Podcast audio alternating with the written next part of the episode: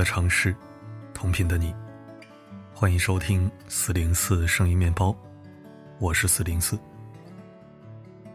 今天的文章将给无数陷入迷茫困顿的年轻人们以强大的助力和鞭策。前段时间在网上看过这样一个视频，一个戴着墨镜打扮入流的女生正在篮球场边看别人打球，人群中让她脱颖而出的其实不只是她华丽时尚的装扮，还有她背着的一个手提袋，朴素的白色帆布包上面却印着清华大学的 logo 和图案，让人移不开视线。据说这是只有清华学子才能收到的特别定制手袋，能背上它的人可以说是学霸中的学霸了。评论区中很多人在羡慕这个女生的手提袋，这是我见过最贵的包包，多少个爱马仕 L V 都比不上。确实能考上清华大学就是一种最高级的炫富了，因为在那里你真的可以享受到全国最好的资源，比如说清华的图书馆连配置的电脑都是苹果的，桌子都是实木的，而且还是校友捐赠的，每个座位上面都有插座，方便给你的笔记本充电。学校还特别贴心地给每个学生准备了护眼台灯，怕学生用眼过度。教室门口还有清华自己研发出的咖啡机，冬天上课也变得不再寒冷。厕所楼道走廊都有中央空调，露天就有免费的健身场所。清华食堂的厨师更是一绝，都是从特别好的饭店里请来的。比这些更重要的是，在清华这样的顶级学府，你能获取更优质的学术资源。学校的导师很多都是学科带头人，或者是垂直领域的大牛，获得过国家级别的奖项。而且学校的图书馆资源、学术讲座、实践活动和社团会比普通学校更丰富多元。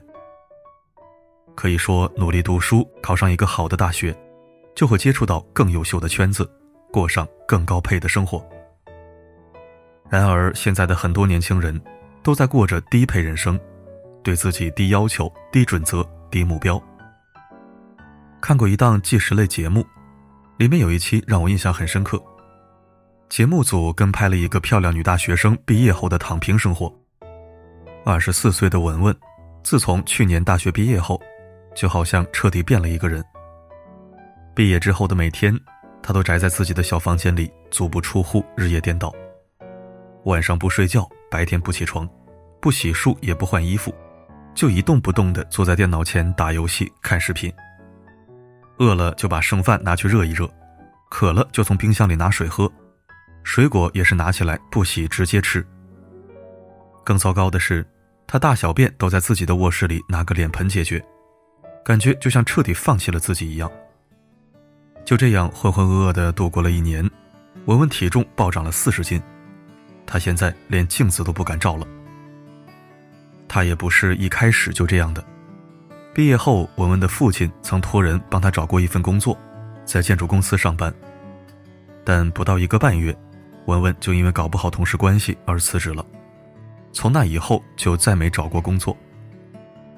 长期宅家的低配生活让她逐渐放弃了与外界接触的念头，人生越来越下坠，甚至患上了抑郁症。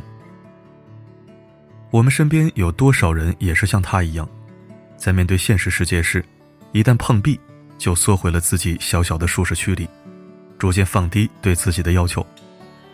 在微信运动里刷存在感，在网络小说中找爱情，在游戏里成就王者荣耀。脸色蜡黄的对着手机和电脑的冷光屏，日复一日的在短视频里虚度人生。假装是努力，持续性幻想，睡前给自己打鸡血，醒来还是老样子。就像日剧《暗黑仇岛君》里的一句话，如果逃避眼前的现实，就越是逃，越会陷入痛苦的境地。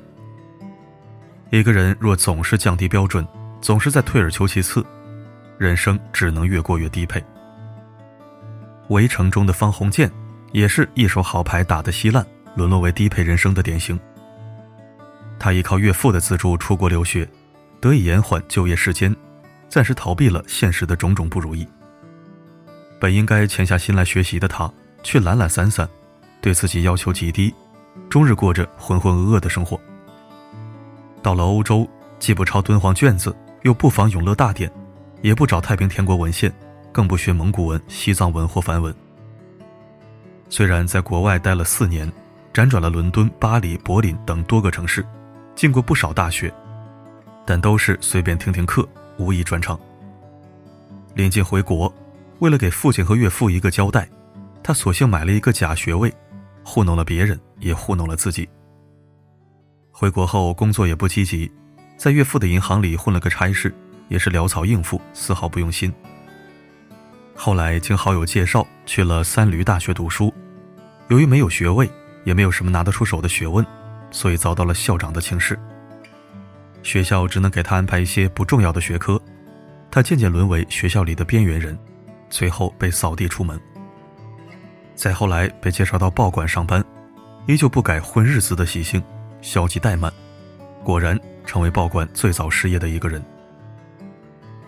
多少人像方鸿渐一样，习惯性逃避努力，在得过且过中消磨自己的人生，还美其名曰躺平可耻却有用。看过这样一段经常被引用的话，觉得很有道理：熬夜看电视剧、泡酒吧、逛夜店、纹身、买醉，这些事情看起来很酷，但其实一点难度都没有，只要你有点钱、有点闲，就都能做到。但是更酷的却是那些不容易的事情，比如读完一本书，坚持早睡早起，有规律的健身，稳定体重等。这些在常人看来无聊且难以坚持长久的事情，才更加考验一个人，也更加锻炼一个人。是啊，过低配的人生有什么难呢？难的是努力向上，把生活越过越高配。从一楼、十楼和一百楼往下看，看到的风景肯定都是不一样的。你混日子的同时，日子也在混你。你以为你是赚了，其实你在自己的人生里输得一塌糊涂。很多人之所以习惯于过低配生活，原因不外乎是陷入了自我设限的怪圈。《活出最乐观的自己》一书中介绍过一个 A B C D E 法则，可以帮你在面对挑战时，将阻碍性的负面信念消除，强化正面信念，最终形成正向的思考模式。 A. Adversation 代表不好的事、逆境。 B. Belief 代表你对这件事的看法、想法、信念。C. Consequence 代表你依照自己的想法做出的行为，也就是后果。D. Disputation 代表将负面想法与情绪中断、反驳。E. Energization 激发，对于正面想法给予激励和加强，形成以解决问题为导向的正向思考模式。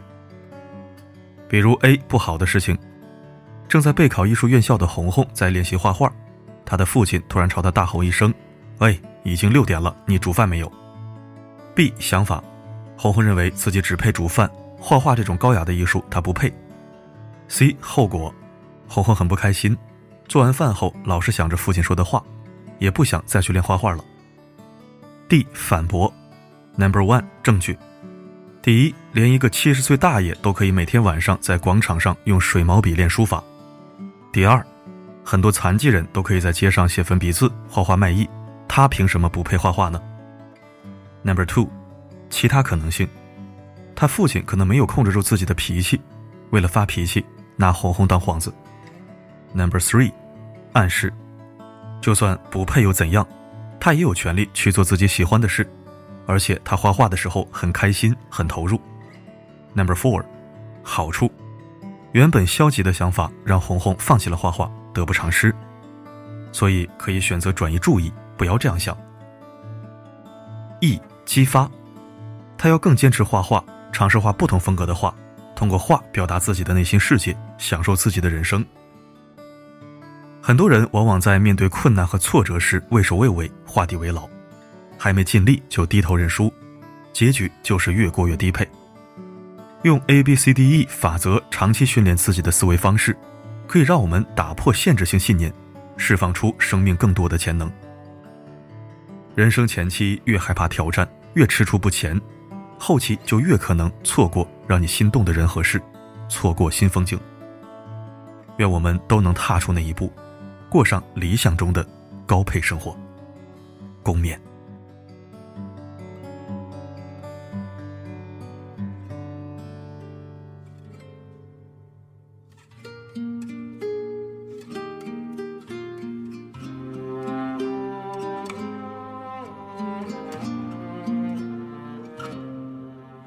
把每个人的姓和名轻轻写在白纸上，就像一张。感谢收听。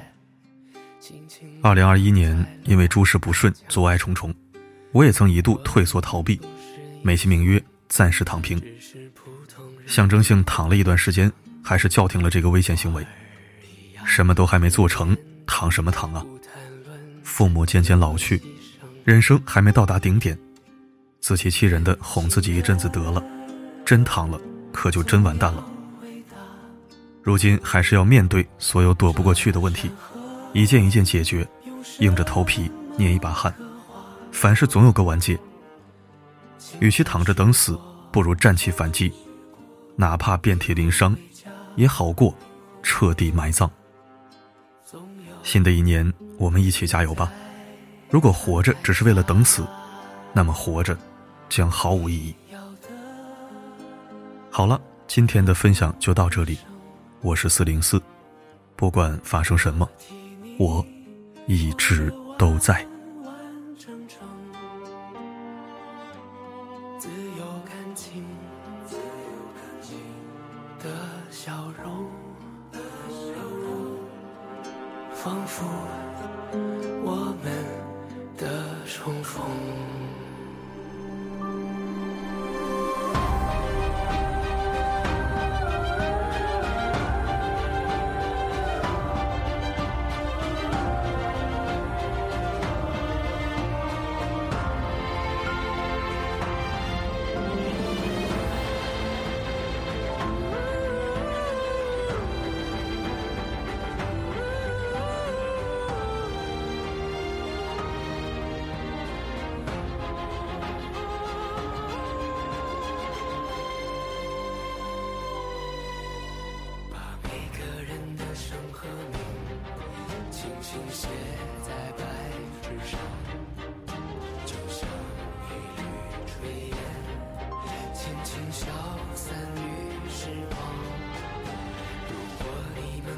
只是，只是普通人生老病死，花儿一样的故事，只谈论爱情和孩子。年轻人总要回答，这山河永生。